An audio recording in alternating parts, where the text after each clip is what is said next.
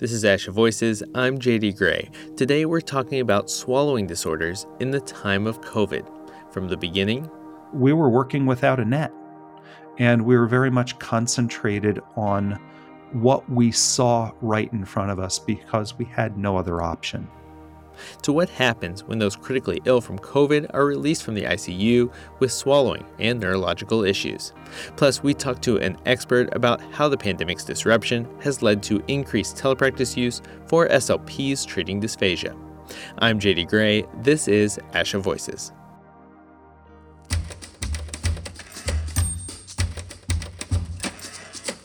Support for ASHA Voices comes from ASHA's Assistance Certification Program, the new certification program for audiology assistants and speech language pathology assistants, SLPAs, launches December 15th. Online applications available at ashaassistance.org. Joining us now is Martin Brodsky, an associate professor at Johns Hopkins Medicine. He's a clinician, a member of the Dysphagia Research Society's COVID 19 task force. That's a multidisciplinary team curating resources to provide to clinicians during the pandemic. And he's published quite a few research papers himself, and he joins us now from Maryland. Uh, Marty, thanks for being here. Thanks for having me. It's a pleasure.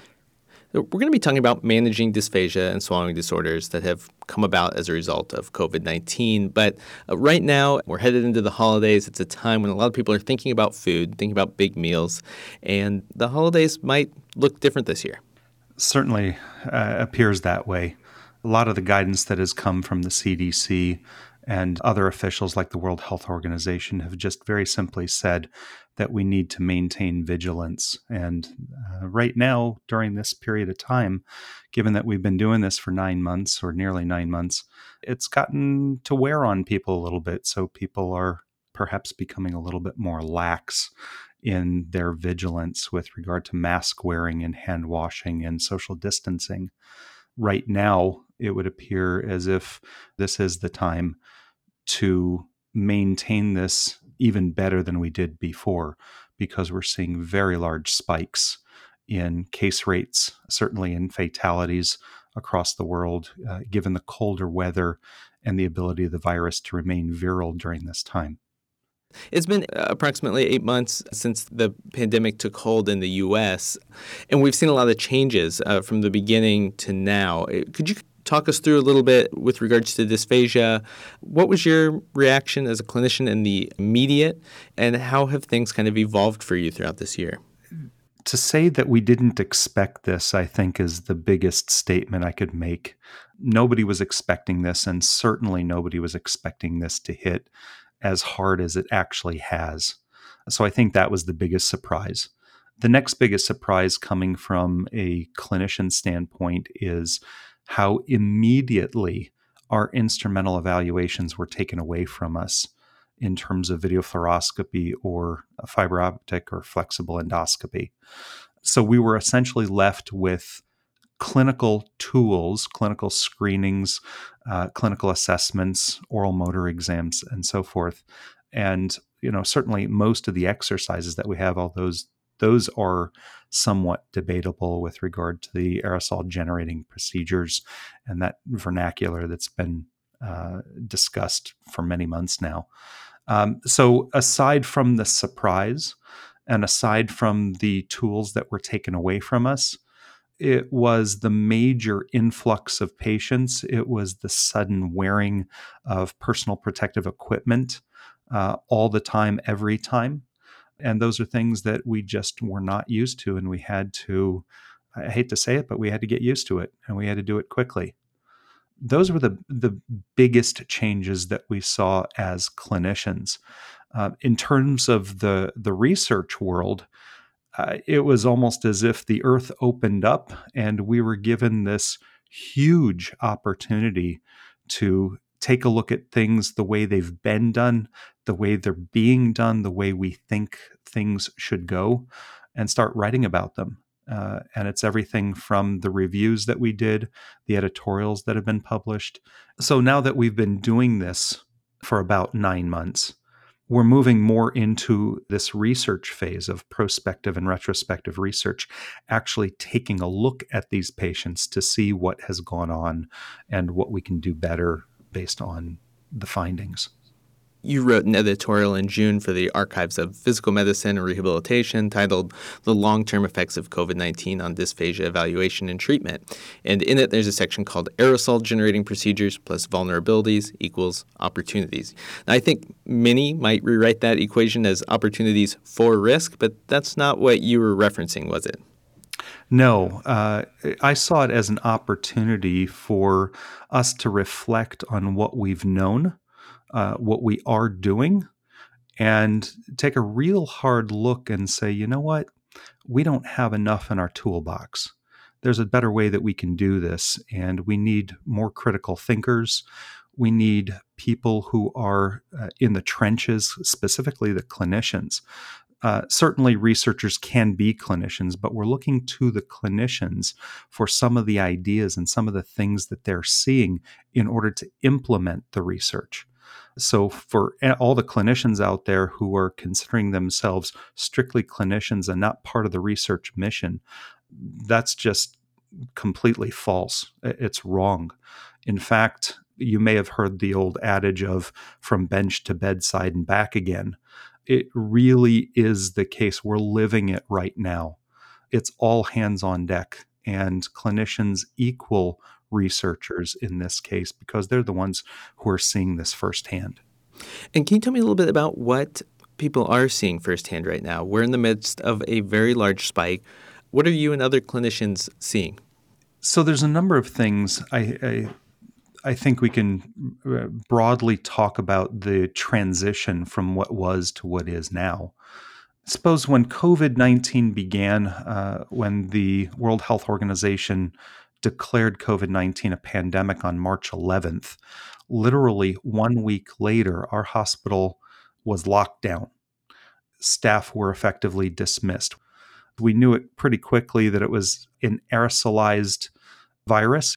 Um, began the research of really okay how far do we need to stand away from a patient such that it can fall to the floor for example how long does it stay in air how long does it remain on surfaces and all of this very basic thing to essentially continue the human condition of how can we avoid it if we know a little bit about it. So that's where we started.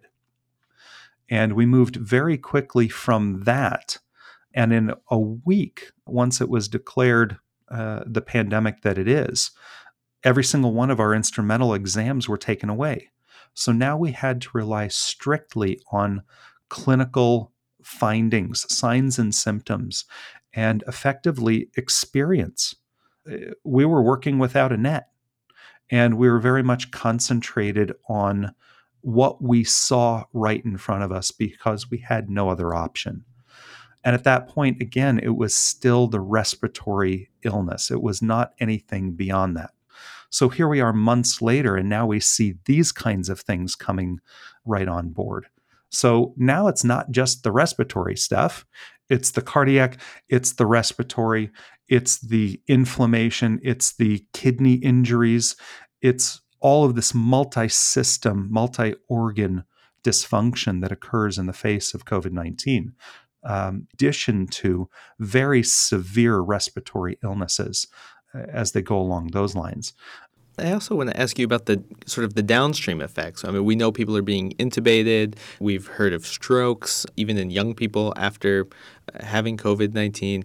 And that's something that could require dysphagia management, right? Absolutely. In fact, it intersects with all of rehabilitation because certainly of the 20% that are hitting ICUs and intubated, the vast majority of them are being discharged with problems as I mentioned earlier, which you know now has the great potential of flooding the rehabilitation market and certainly swallowing and swallowing disorders and in the face of intubation very specifically is one of the giant targets here for speech language pathologists in addition to the neurological disorders that we're seeing in these cases mm-hmm. through your research, the research you've read, do you have any specific techniques or strategies that you might recommend to SLPs who are tasked with managing dysphagia uh, either as a result of COVID or just during this pandemic? Things have uh, kind of evolved from the time the pandemic began till now. Now, past mid May, most places are open and video fluoroscopy is back online, flexible endoscopy is back online, and we're finally able to treat these patients safely in the ways that we should have been treating them in the first place. We just didn't know how to go about it. So it quite literally took you know a couple months for us to kind of get our footing uh, to protect ourselves from the disease and the patients who are carrying the disease as well as protect the patients from us if we were asymptomatic carriers.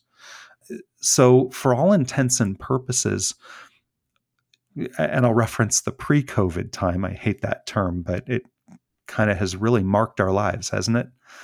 You know, the pre COVID times till now, virtually nothing has changed. It was that two months in the middle until we got our footing that really put a damper. It's almost as if our stock crashed with regard to instrumental evaluations. And now we're in the rebound period, no different than where we were before we began pre COVID.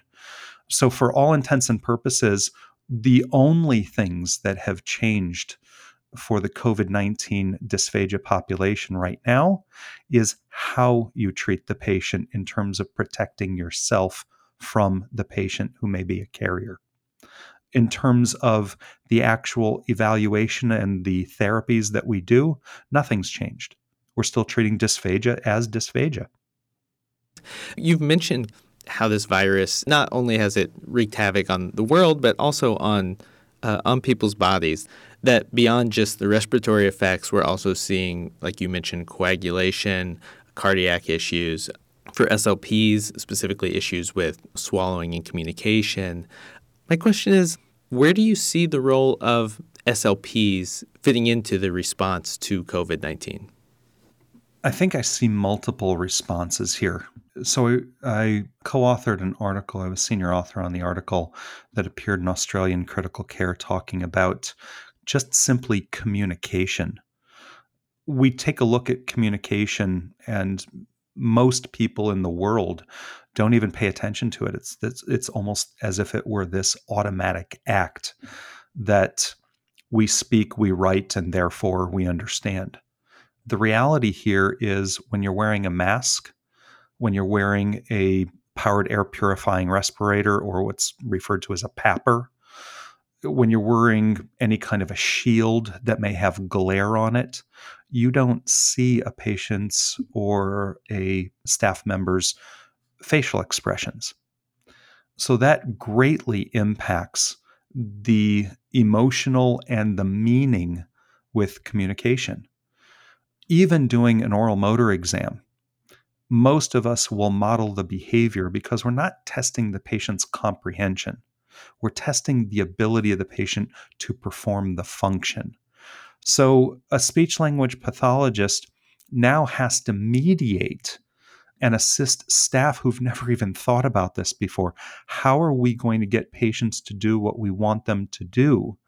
And we're the ones with the expertise to be able to do that. With regard to dysphagia, it's how are you going to get food to the patient while still remaining six feet from them? In most cases, that's going to be near impossible how are you going to administer that food to the patient during an evaluation? How are we to approach administering food during an instrumental exam? I can tell you, I was part of an article where we wrote that the patient should be having the mask down below their chin as we administer the food during a video fluoroscopy. Once we've administered it, the mask should be lifted back up to cover their mouth. This is when we thought video fluoroscopy was an AGP. And then when they're done, we simply repeat the procedure, oh, good, dozen times during the evaluation. And as you can imagine, that for anybody who was thinking about that, it was an onerous task to be able to do that. Now uh, we're of the belief that the video fluoroscopy and even the flexible endoscopy is not an AGP in and of itself. It may provoke behaviors that cause aerosol generating things like cough and clearing your throat and gagging. But the procedure itself, you know, JD, if it were just you and me, you don't have dysphagia, I don't have dysphagia, and I fed you something, you're likely not to cough or gag. So this would be a procedure that didn't have an AGP if it were you and me. And that's what I'm trying to get at is our understanding of what AGPs are, our ability to accomplish the tasks as SLPs um, and do so safely has drastically changed from the absolute ultra conservative at the beginning, where we really didn't know anything and had to, if you will, peg the pendulum in that regard. Marty refers to the metaphor of the pendulum a few times. He explains the guidance coming down from the CDC and World Health Organization would travel to the local level, maybe to a local government, and then further down until it reached the SLP. If you picture a clock with a pendulum, the SLP is at the bottom. If there's a great change in our understanding of the virus, whoosh, the pendulum swings. If it's a change in infection numbers, whoosh, the pendulum swings. And when it does, the clinician, the SLP, is on the bottom of the pendulum, feeling the great swing. Marty says at the beginning, the pendulum swings were big, resulting in big changes for SLPs, and now they're smaller in some respects. But the pendulum is still swinging. There's a vaccine on the horizon, and now more than ever, given the spike in the United States and around the world, we need to remain even more vigilant right now so that we can get less people in the hospitals because they will become and they are becoming majorly overcrowded putting everybody at further risk when you're starting to lose staff who are infected and when occupancy rates are so high that the resources just simply are not there. So, where we were when the pandemic began, and we were trying to get our footing with regard to rules and regulations and policies and procedures, and that pendulum was swinging wildly that pendulum has calmed down. And we're now on looking at a different pendulum, if you will, in terms of things spiking far greater than where they were even midsummer at, at the end of the first wave. Our incidence rate is more than three times where it was back in May. And this is now not just the mid Atlantic and the Northeast region with a couple spots in the South. This is nationwide. So the pendulum that's swinging right now is all right, how do we deal with this surge capacity? That's what we're dealing with. And it's not just the hospital, it's the population that's being discharged from the hospital that will ultimately overwhelm rehabilitation and certainly speech language pathology as part of rehabilitation. Marty, thank you for your time. I appreciate your conversation, and I hope you have a healthy, safe, and enjoyable end of the year. Thank you, and thanks for having me, and to you as well. Go to ASHA.org to find resources on treating swallowing disorders during the pandemic, including the latest information about aerosol generating procedures. Many resources are gathered on a page called SLP Service Delivery Considerations in Healthcare During Coronavirus COVID 19. Find it all by going to ASHA.org and navigating to the COVID 19 updates banner, and we'll also link to it on the blog post for this episode. You can find that at leader.pubs.asha.org. We're taking a quick break, and when we come back, we'll talk about what COVID 19 means for telepractice.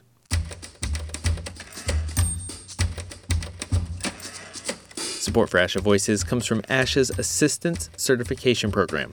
Learn more about the benefits of being an ASHA certified assistant and details of the application process at ashaassistance.org. This year, many of us have gone virtual with our work and done so for the very first time. Clinicians working with swallowing disorders have been among those making this change. With concerns over infection control and closed facilities, SLPs looking for other ways to serve their clients turn to the internet. Joining us now to talk about what this sudden exploration of telepractice might mean for those managing swallowing disorders is Georgia Malandraki. Georgia is an SLP and a faculty member at Purdue University. She specializes in telepractice and is a member of the Dysphagia Research Society's COVID 19 task force. If her name sounds familiar, you may recognize it from when Georgia was on ASHA Voices earlier this year. In January, she joined the show for a conversation about wearable monitors that provide swallowing information to clinicians. At the time we spoke for this episode, Georgia was beginning to receive responses to a survey she was conducting with her team at Purdue University my research team has started a series of telehealth studies since the pandemic uh, started uh, in collaboration with a very good colleague and friend of mine, Dr. Michelle Troche at Columbia University in New York City. And one of the studies that we have going on right now, it just, it just started actually a couple of weeks ago. We have designed a web based survey in order to get information from clinicians about the benefits and obstacles and really the experiences that they had with uh, the use of telehealth for dysphagia management throughout this time, as well as what could be done for them to hopefully adapt this type of model safely and ethically after the pandemic as well. And as I said, this is this has been out only for a few weeks, uh, so we're still in the field testing of the survey, but we're already learning clinicians are using telehealth for dysphagia management a little bit less than they did in the beginning of the pandemic. We're also learning that most of them are very willing to learn more and uh, to use it post the pandemic if some obstacles like reimbursement and billing are resolved. And we're also learning that the cl- clinicians typically request more training and more uh, official training. Uh, of course, there are many webinars right now, podcasts, and many Zoom meetings that are happening about telehealth, and there is lots of information out there. But it seems to be that they're asking for more formal training in different formats. So that's something that we all need to keep in mind. There are some trainings available but it appears that clinicians need more formalized types of trainings to be available. That's what they're asking so far.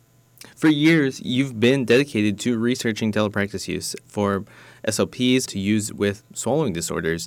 Have you seen that the pandemic has changed the amount of interest in this subject?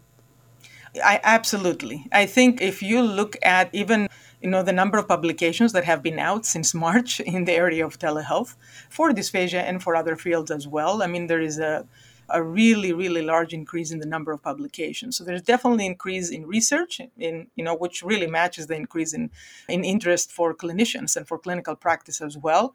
I think one of the things that i have found that the pandemic is actually doing and helping us telehealth researchers is to try and come up with questions that are more directly uh, applicable to clinical practice. A lot of the research that we had done before the pandemic was done under very well controlled research conditions.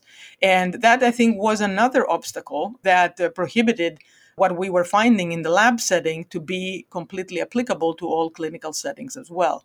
And now we're finding ourselves that we have to use we have to try and answer questions can be applied now that we don't have any other sources. We have to mitigate the risk of the virus. So we have to find creative ways, including telehealth, uh, in order to continue to provide our, our services safely.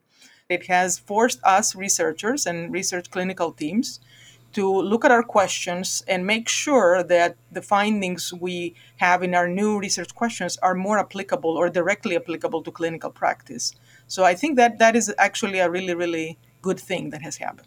It, it sounds like you're talking about efficacy here, and I'm sure there's a, a question that some listeners might have, which is when we talk about telepractice, what types of technology and equipment could be needed to make sure this is working as effectively as if it were in person? And and I know that your research is looking into this. Could you talk a little bit about what you found with efficacy? Because that's critical yeah, absolutely. I do want to say first, before I talk about equipment, that there are a set of safety and legal considerations that have to be considered first, and that is true among for both clinical and research applications of telehealth in, in general. And so the, one of the first things actually that we did was we provided guidance and on the use of telehealth for dysphagia management, including all these procedural steps as well as more practical and clinical steps.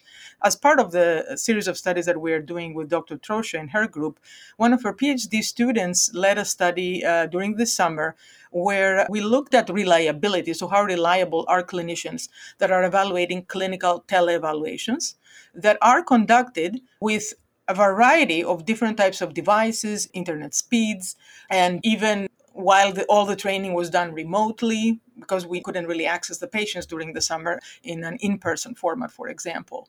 And so we did a small scale study to investigate basically the reliability of different outcome measures that we could derive from clinical swallowing televaluations under these types of conditions which i would call really real world clinical practice conditions and what we found was, and this was a pilot study with 12 patients, so this is a small scale study, but it really showed us that we were very highly reliable. And we had seven different clinicians and raters that had varying levels of expertise. So these are all parameters that are representing clinical practice and, and real life clinical practice and are very different from the parameters that we had looked at before the pandemic. So this is very promising. As I said, it's a pilot study, but it is very promising, and we are starting to see that reliability, at least of clinical teleassessments, is it can be very high even under those very variable and more real world clinical conditions. It's perhaps not yet the complete green light, but it sounds promising. Absolutely. Yes, that's exactly what I'm saying. We are doing more studies right now. So we are adding more patients. We are also doing some teletreatment studies. And my group here is also interested in pediatrics. And I think that is another thing that has come up with uh, discussions with clinicians is the need for more evidence under current conditions. I'm just going to ask it plainly. What are the benefits of using telepractice for dysphagia treatment uh, during a pandemic or at other times as well? Yeah, I mean the benefits are many, and the, the simple things that I can I can tell you that are true for any type of telepractice. You know, you are really increasing access of care to a much larger population. Because if we're talking about patients in rural areas or patients with mobility limitations, it's really hard for them to come to the clinic or to come to the clinic regularly, for example, to receive services. So it's really so one thing is increasing access of care, and that's a really, really very important benefit. But in addition to that, of course, there are benefits related to the environment. There are benefits related to having patients being less fatigued, having patients being at home. So when you are providing services, you know that they can be generalized a lot easier because they're already at their home setting, using their own types of foods. For example, so again, you see that generalizability can be probably enhanced.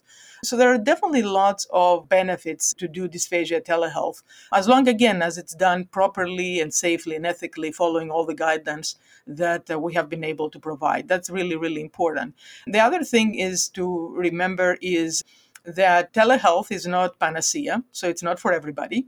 So it is really important that clinicians are carefully considering, you know, if a patient is a good candidate, if they have adequate uh, internet connectivity, adequate equipment, uh, adequate attention span, uh, to be able to participate in a session, either evaluation or treatment session.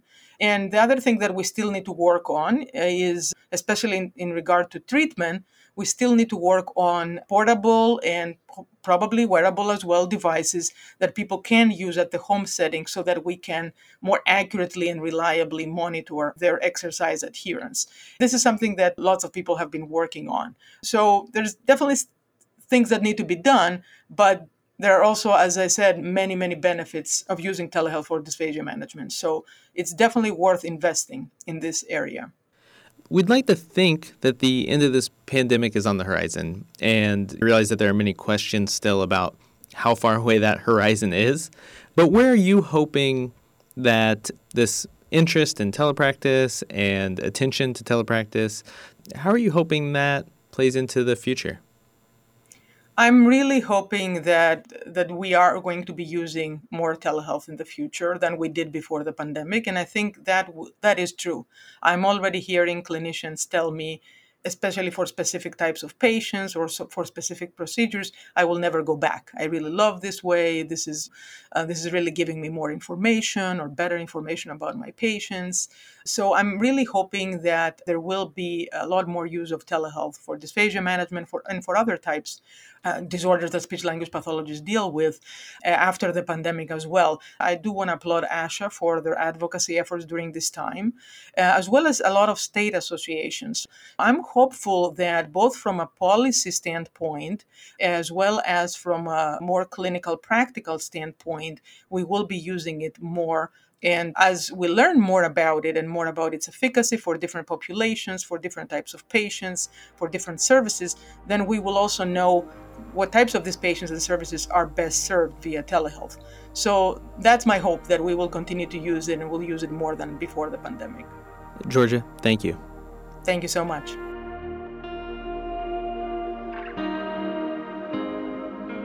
You just heard Georgia mention ASHA's advocacy efforts. These efforts include multiple letters to the Centers for Medicare and Medicaid Services and state Medicaid programs requesting expanded telepractice coverage. Some states have allowed for telepractice before the pandemic, others have granted temporary authorizations. You can find a state by state guide to telepractice policies and find out what your state allows on the ASHA website. Go to asha.org and click on the telepractice updates link in the COVID 19 banner. Do you have questions about reimbursement? At asha.org, click on Latest Updates, and in the listed resources, you can find a page with all of the latest payment and coverage considerations. Also, find our previous interview with Georgia about a small wearable device that could be used to provide clinical swallowing information remotely. That's at leader.pubs.asha.org or in your podcast feed for ASHA Voices. And join us next week for an interview with the host of the Swallow Your Pride podcast, Theresa Richard. ASHA Voices is produced by the American Speech Language Hearing Association and comes from the team behind the ASHA Leader magazine. Support for ASHA Voices comes from ASHA's Assistants Certification Program. It launches this month. Be among the first to earn the ASHA CAA or CSLPA certification. Learn more at ashaassistance.org. Production assistance for ASHA Voices comes from Pamela Lawrence. I'm JD Gray, and this is ASHA Voices.